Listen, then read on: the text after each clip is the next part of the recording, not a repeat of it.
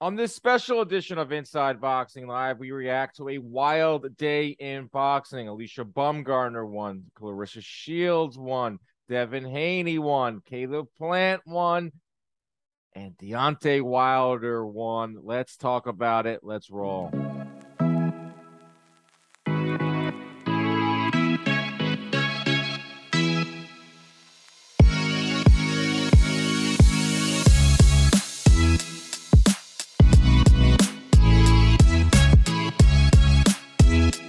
Is up, everyone? Welcome into a rapid reaction edition of Inside Boxing Live. Dan Canobbio here. Chris Algieri is not here. He is in Las Vegas. He just was on the call for Devin Haney destruction of uh, George Kambosos. So I'm riding solo. This is old school.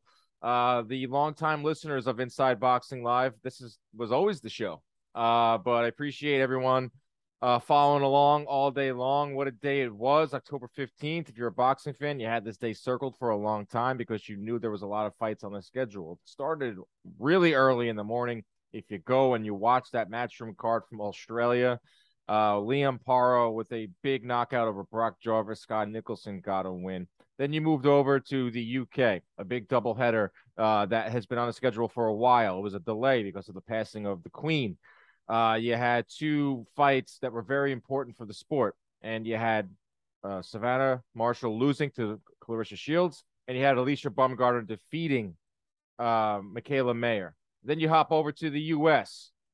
You got over at the Barclays Center where we were tonight. Uh, Caleb Plant, devastating knockout of uh, Anthony the Dog Dirrell. Didn't see that one coming, but good for for Caleb Plant. Main event, Deontay Wilder, three punches. He starches Robert Helenius, absolute starches him. And then over in Australia, Devin Haney with another virtuoso performance, outlanding George Kambosos 202 to 76. Those are all the fights we're going to break down. Going to do it. I'm going to break down the fight and then talk about what's next for, for each winner because a lot of the fights today have are going to lead to bigger fights. That's what we love in boxing. Uh, show me a path to a bigger fight. Show me what's next. And I think a lot of these fights uh, had that. I just I'm back right now. It's 1:15 in the morning on the East Coast as I uh, tape and record this. Was in the Barclays Center tonight. My Yankees lost a absolute heartbreaker to the Guardians. Ugh. Uh, if you're a Yankee hater, then this is a big a happy night for you. But I'm a Yankee fan. I'm sad. But it was a lot of boxing tonight, and they got my mind off the Yanks and started off uh, with that big win this morning. Uh, Liam Paro over Brock Jarvis. Paro is, is now a player at 140 pounds. Didn't really watch that fight. Don't have a lot to say about that one. We'll move on uh, to what we saw over in the UK. This doubleheader over uh, in London, O2 Arena. The stage was set finally uh, to get these four ladies into the ring. The passing of the Queen delayed things. And talking to Chris Algieri on the podcast this week, he brought up a great point with Mikaela Mayer. She is a big 135 pounder. She has talked about moving up to 140 for a very long time. He said, I feel differently about this fight. I was picking Mikaela Mayer to win last month, but I I I am going to change it a little bit. If there's one person that is going to suffer from an extra month of training and an extra month of having to make the weight, it's Mikaela Mayer. And was Chris Algieri spot on because Mayer came out flat. She is the longer, rangier, better boxer. And she was getting outboxed and out jabbed by a smaller, shorter arm fighter in Baumgardner. But shout out to Alycia Baumgardner. She was on point from the first bell. She was loose. She was smiling. She was having fun in there. She was jabbing to the body, which, if you listen to Tim Bradley, when you're the shorter arm fighter, you jab to the body first and then you eventually land up top. Baumgardner did everything early and was very smart uh, uh, game plan from Alycia Baumgardner and Tony Harrison, uh, her trainer in, in, the corner. I thought Baumgardner was quick. I thought she landed a few really good right hands early on, banked like three or four rounds. And then the tide started to change a little bit um, around the fourth round. I gave Mayer the fourth round. She finally used her size, started to walk back Baumgardner. Gave Mayer the fifth round. She outlanded uh, Baumgardner 30 to 21 over the fi- over those two rounds, the fourth and fifth round. Gave Mayer the sixth round. Through six rounds, both fighters landed 60 punches. Exactly. Pretty even fight. From that point on, Alycia Baumgardner, I thought she won the seventh. I thought she won the eighth. I Thought she won the ninth. I thought she won the tenth. I had her win in six rounds of the ten. Was the cleaner, harder puncher all fight. Uh, props to the judges. We rip judges all the time, rightfully so. They got this one right. Alycia Baumgardner did enough. Mikaela Mayer is going to kick herself for not coming out to a faster start. 10 minute uh 10 rounds, 2 minutes. You can't start slow.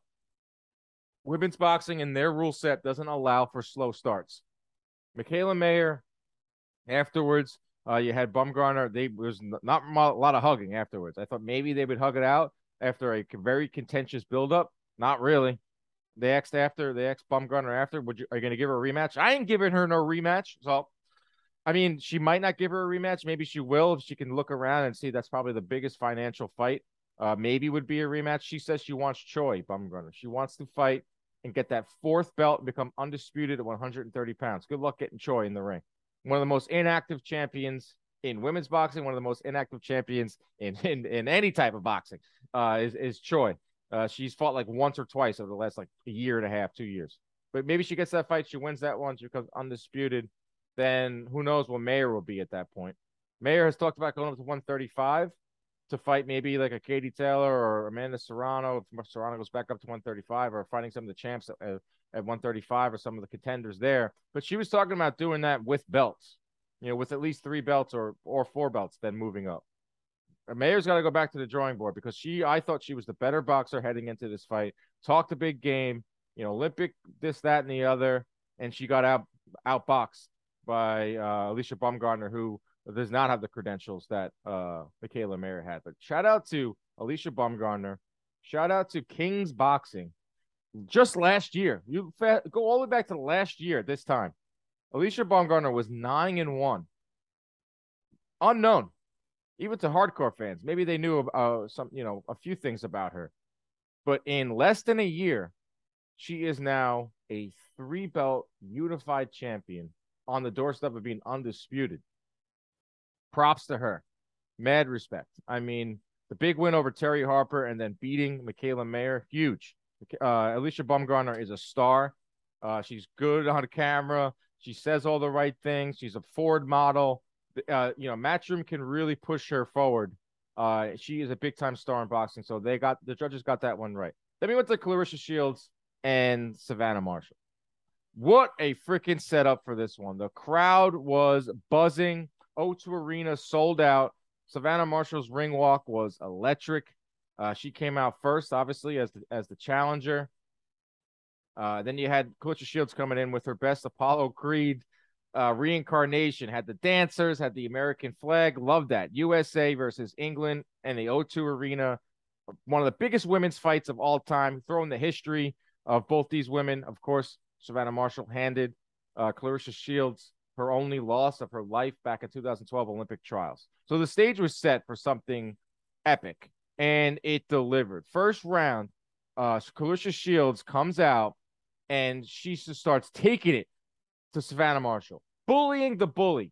Just, I think Marshall was absolutely sh- shocked. I think with the, the knock on Shields is is she doesn't have a lot of power, doesn't fight aggressive, kind of boring. Not this, not this fight.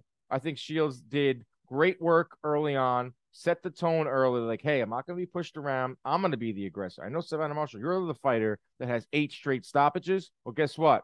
I'm going to come out and I'm going to land some bombs. And uh, she did early. You know, Shields outlanded Marshall 21 to 10 in the first round. I had her win in the second round. Had Shields win in the third, the fourth, the fifth. 5 0, I had Shields, maybe 4 1. I think that Marshall was punching, hitting the arms a lot. Uh, Shields was up against the ropes a lot in this fight, but credit to her, she fought off the ropes, and Marshall just couldn't land. Got to give props to Shields for her defense; is very good. Marshall had a few moments, but just could not land anything of substance. Could not put together some good offense there. Shields came on though. I gave Shields the sixth, seventh, eighth and then I had uh Shields. Excuse me, I had I gave Marshall the sixth, seventh, eighth, and then I had Shields winning the uh tenth. I gave Marshall the ninth as well. But once again, judges got it right. Shields landed more punches. She threw more punches. She was more accurate. yeah, she spent a lot of time on the ropes, and I guess she was fine with that. But if you're on the ropes and you're landing shots like Shields was, it shouldn't just be like, oh, you're up against the ropes, doesn't look good to the judges. You're gonna lose that round. No, these judges actually got it right. You know, Shields up against the ropes, but was pot shotting and landing and doing good work. She should be rewarded for that, and she was. So Claressa Shields wins. Um, she's now undisputed in three different weight classes, which is just absurd. Uh, you know, she's benefited from a small talent pool in women's boxing, but you got to give her props. I mean, these are accolades, these are records that she's breaking. She's making a case to be the best women boxer of, of all time. She's only like 27 years old. Sky's the limit. She can go back to MMA. Uh, she could fight Savannah Marshall again, I guess. There isn't much competition for Shields in boxing, uh, sadly. Uh, there isn't like a, a, she could move up or move down and, and fight one of these other women out there and make a ton of money. This was the money fight for Shields, and she did awesome. She did great, uh, made us Americans proud. I know that's not really a thing in boxing, uh, but it was a thing. You know why? Because they booed the national anthem. I understand it's a, something that they do. They boo their own anthem over there in the UK, but it's that's, that's disrespectful. Like they play anthems in the US all the time. Mexican anthem, uh, you know, the UK anthem. No one boos it in the US. Yeah, we have people kneeling for the anthem and all that. It's a whole different story. But don't boo the American, uh, you know, the national anthem of, of the United States. That, I thought that was low class. So right then and there, I was like, you know what? I would like to see Shields win. Uh, I have a little bit of pride. There's not a lot of U.S. pride when it comes to sports or especially boxing. Uh, but Shields gets the win. She comes back to the U.S. You know, it's hard for these women to sell in the U.S. They're talking afterwards. I think I heard Bradley or Ward say, "Oh, um, they need to do this fight again in the U.S." Uh, here's the thing: the, this there's a reason these two fights were in the UK because Mikaela Mayer does not sell tickets in the U.S. Claressa Shields does not sell tickets in the U.S. They could do it here, but they're not going to make the same amount of money as they would in the UK. You know, I really wanted Baumgardner Mayer to be its own uh, main event here in the U.S. on regular ESPN. But talking to some people, like it was smart move putting in the UK. Sold out O2 Arena. You're not selling out any arena in the U.S. unless it's like Serrano Taylor, perfect storm, uh, Madison Square Garden with Puerto Ricans and Irish people. That's that's just how it how it is. All right, so let's move on to the other fights. Uh, we'll go to Barclay Center where we were tonight. Um, Caleb Plant. Wow, good God, Caleb. I I did. I don't think anyone saw that coming. We all knew that he was a good boxer, slick boxer. Didn't think that he had one punch knockout power. Set it up perfectly. Probably the knockout of the year, or at least a contender for knockout of the year. Um, knocks Dirrell out cold. This the dirt, the digging of the dirt thing which yeah is very bad sportsmanship. But this is a savage sport. I mean, Dirrell talked a lot of smack before this fight. Caleb Plant uh, is usually a pretty respectful guy, but uh, Brian Kenny had a big problem with it. He must have said it a uh, billion times. Oh, Caleb Plant, uh, uh, he's usually a good sportsman, but that's that was bad. That was bad. He said it over and over and over. But uh, it's going viral. It's on my Twitter. It's blowing up of him digging the dirt after the knockout. That just shows how savage the sport is. You got Plant digging dirt and they cut over and Dirrell is out cold. Absolute savage sport. Uh, but obviously the fight for Caleb Plant next is David Benavidez. They've been circling each other for a long time. With Canelo Alvarez probably out for a year with the hand injury, there is no excuse why Caleb Plant is not going to fight David Benavidez next. Benavidez has nothing on the books. Benavidez has said, I'm not the reason these fights aren't happening. I'll fight anyone. Caleb Plant really has no one else to fight out there. Where else is he going to go? He already fought Canelo. Not going to fight a Charlo who was in attendance. Not going to fight a David Morrell. Am I missing some other names at 168? Why is David Benavidez versus Caleb Plant not next? Just make the damn fight. It will sell. It will do a great gate. It will do a decent number on pay per view because that's where it's going. It, and on top of it, it's going to be a great fight because Caleb Plant has some power now to go along with that uh, you know, great boxing ability, jab, and you got obviously David Benavidez, who's an offensive juggernaut, has every punch in the book, throws 70 punches around, powerful. They should get it on. Come on, make that damn fight. You know, Demetrius Andrade, don't, he's not in the mix. Zach Parker's fighting John Ryder. Just make the damn fight. Make David Benavidez versus Caleb Plant sometime next year, PBC. Thank you. Um, that was that fight there. Then the main event. Good God, Deontay Wilder is back. Three punches. Three. and he absolutely starches his former stablemate or whatever, his former sparring partner, Robert Helenius. Helenius lunged forward, and it wasn't even like a full, clean Deontay Wilder shot where he gets everything in it. It was a short, sh- like chopping shot in the top of the head that he didn't see coming. That's the most dangerous punch in boxing, is the one you don't see coming. And even when Wilder doesn't get his full torque into it, he's still so powerful. And he said after the fight, the heavyweight division is back. Deontay Wilder is back. And it's so true. You can say whatever you want about Wilder, those losses to Fury. Uh, you know, he, he's the windmill artist, this, that, and the other. The guy is exciting. He is one of the best one punch boxers of all time. And you saw it again tonight. He brings excitement. You have House of Highlights, uh, Bleacher Report, uh, all these these these media uh, outlets that don't usually cover boxing tweeting about Deontay Wilder. So an active Deontay Wilder is good for boxing. Been saying it for months now. He wants all the big names. He brought up Usyk. Usyk was supposed to be in attendance at the fight tonight. Wasn't there. Uh, he, I truly believe that Wilder wants to fight the biggest names. He is not coming back from at age 37 with the amount of money he has to fight in these small fights. I'd love to see him fight Usyk. I'd love to see him fight Joshua. Love to see him fight Joyce. None of those fights are going to happen on next. He's going to fight Andy Ruiz next. It's an all PBC fight. PBC has wanted to make that fight ever since Ruiz beat Anthony Joshua. Right now, they can make it Cinco de Mayo, maybe even earlier. It will sell. They can put it in in Los Angeles. That site, that fight sells out. Say uh, whatever it's called, Crypto.com Arena easily. That's what I think's next for for Wilder. But he is box office, folks. He's so good for the heavyweight division. He's so good for boxing. I'm just happy to see him back at age 37. And he's in the right mindset. You know, he seems like he's happy. He seems like he said he's having fun in camp. Deontay Wilder will always have the power. And now he has a better mindset. He he could do some things, man. He could do some things at age 37. He can win another world title. You know, Usyk is a free agent.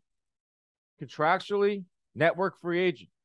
PBC throws a boatload of money at Usyk and they believe that Wilder can can knock him out, Wilder becomes the heavyweight champion again. Suddenly, Joshua Wilder's in the mix for, for next year or the years after that. Somehow, Fury gets his his his mitts into it. So there's a lot of things that can happen behind the scenes. I truly believe that Wilder Ruiz will be next, and Fury will somehow uh, fight Usyk next year, and then let the chips fall where, where they may. But I was just pumped to see Wilder back. Good for the sport. Uh, that's what I think is next uh, for Deontay Wilder. And then you head over to the uh, Australia. Uh, we all saw this coming. Uh, Devin Haney, absolute masterclass. Outlanded Kambosos 202 to 76. It's the most punches ever landed on Kambosos. Uh, I thought George would come up with a better game plan, fight a little bit better. He had moments, but yeah, Haney's just too good. Got a superior jab, the footwork, the movement, uh, thought he was sitting down on his punches a little bit better. Would have liked to see him get him out of there, but a win is a win. He gets out of Australia. Damn, these two fights in Australia, all four four belts intact, and a lot of talk was about the weight. You saw the pictures of Haney on the scale. Looked awful. Looked like a damn skeleton up there. But Top Rank is dangling a fight between Devin Haney and Vasily Lomachenko and Devin Haney will do everything he can to make 135 pounds again to fight Lomachenko for a big paycheck. Not taking no discounts this time. Not taking, not flying over to Australia for short money. He is in the driver's seat. Lomachenko wants what Devin Haney has. Those are four belts. Lomachenko is still a very big name. That's a huge fight. An ESPN pay per view. Haney could be, be the A side and make a lion's share of the money. That's a lot of motivation to make 135 pounds. Again, because if he goes to 140, let's just say, you know what, I'm done with 135. I made one defense. I go to 140. Probably going to fight a light touch, kind of like what Teofimo did. You know, probably not gonna not gonna fight one of the champs at 140. Could be wrong, but I don't see it happening. And then he gets into maybe uh, a championship fight later on, 2023. So is that really what Haney wants to do, or does he want to keep this momentum going and uh, fight Lomachenko next year, maybe Madison Square Garden, Vegas, wherever, make a boatload of money, could probably beat Lomachenko and just be a real, real star at that point. Then go to 140. That's what I. That's at least what I think. Um, I'd be shocked if Haney Lomachenko's not next. But that's it. Uh, what a night. What a day. I'm tired. Um, love doing these recap podcasts because I like to figure out what's next. I enjoy that. I like to break down the fights. Like to watch the fights. Obviously, I was locked and loaded uh, from a really early hour today. I love it though. I really love this time of the year. October's the best. Baseball playoffs, NFL, college football. See that Tennessee game beating Alabama. You got MMA, you got boxing, NBA starting next week. My Knicks are going to make some noise. It's a great time of the year. Hope you've all enjoyed it. We're back next week with Chris Algieri on Thursday for another edition of Inside Boxing Live. As always, folks, protect yourselves at all times. Keep your hands up and stay out of those DMs. Be out.